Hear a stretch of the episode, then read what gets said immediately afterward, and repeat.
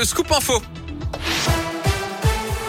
L'actu de la Loire et de la Haute-Loire avec vous, Gaëtan Barallon. Gaëtan, bonjour. Bonjour Yannick, bonjour à tous. On débute avec vos conditions de circulation. Ça se passe plutôt bien actuellement sur les grands axes de la Loire et de la Haute-Loire. Simplement un ralentissement à vous signaler sur la RN 88 dans le secteur de Montplaisir en direction du Puy-en-Velay. Pour le reste, c'est plutôt fluide. À la une, ce mardi, sixième jour de guerre en Ukraine. L'offensive russe continue. Elle se poursuivra même jusqu'à ce que tous les objectifs fixés soient atteints selon Moscou. C'est ce que dit le ministre russe de la Défense, accusant l'armée ukrainienne d'utiliser les civils comme le président ukrainien Volodymyr Zelensky s'adressera lui dans une demi-heure au Parlement européen en visioconférence. Il réclame toujours une intégration sans délai de son pays à l'Union européenne. Par ailleurs, quatre volontaires de l'ONG stéphanoise pompiers humanitaires français s'envolent dans une heure de Paris direction Cracovie, puis la frontière entre la Pologne et l'Ukraine pour une opération de dix jours. Objectif identifier les besoins et envoyer du matériel. Chez nous, justement, la ville de Roche-la-Molière se mobilise et lance un appel à la solidarité. Une collecte de médicaments et de matériel médical est organisée dans la commune. Un rassemblement de soutien au peuple ukrainien est par ailleurs prévu demain à 18h à Rive de Gier.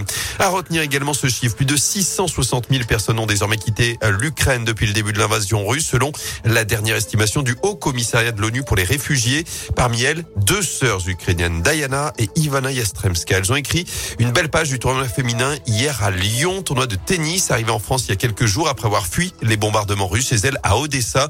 Elles ont disputé le premier tour sur invitation des organisateurs. Elles ont évidemment conquis le public. Bel exemple de courage et de résilience. Diana, 21 ans, a pris sa petite sœur de 15 ans sous son aile, alors que leurs parents ont dû rester en Ukraine. L'avenir est très incertain, mais elle fait face avec espoir. Uh, Je ne peux pas vraiment me concentrer sur le tennis, uh, mais ce qui me motive vraiment, c'est mon pays et mon peuple qui se bat pour nos vies.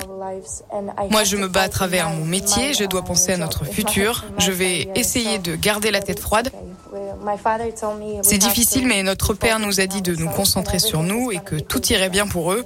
Donc s'il le dit, j'espère qu'il en sera ainsi. Et Diana Yastramska qui est en lice en simple cet après-midi au tournoi de tennis de Lyon. Christina Mladenovic, Caroline Garcia et Océane Dadin sont également au programme. En bref, près de chez nous, ils ont tenté, ils ont échoué. Deux frères armés ont essayé de braquer jeudi dernier une station-service à Lorme près de Saint-Chamond en vain puisqu'ils sont partis sans rien. Selon le progrès, ils ont été interpellés quelques minutes plus tard alors qu'ils s'étaient réfugiés dans leur appartement. Ils seront jugés demain pour tentative de vol à main armée et tentative de violence volontaire en réunion. En foot, journée cohésion et récupération pour les Verts. Les joueurs de la SS sont au Chambon-sur-Lignon ce mardi en Haute-Loire. Ils seront de retour à l'Étra demain pour une nouvelle séance ouverte au public. Ce sera à partir de 11h. Prochain rendez-vous dimanche 13h, réception de Metz à Geoffroy Guichard. Avant cela, les demi-finales de la Coupe de France. Première affiche ce soir à Nice face à Versailles qui évolue en quatrième division. Enfin, cache-cache, Bonobo, Okaidi, de bonnes affaires en pagaille à saint avec la grande braderie au Parc Expo. Ça débute demain. Ça va durer 5 jours. À chaque fois de 10h à 19h. Attention, ce sera jusqu'à 18h dimanche, dernier jour de l'événement.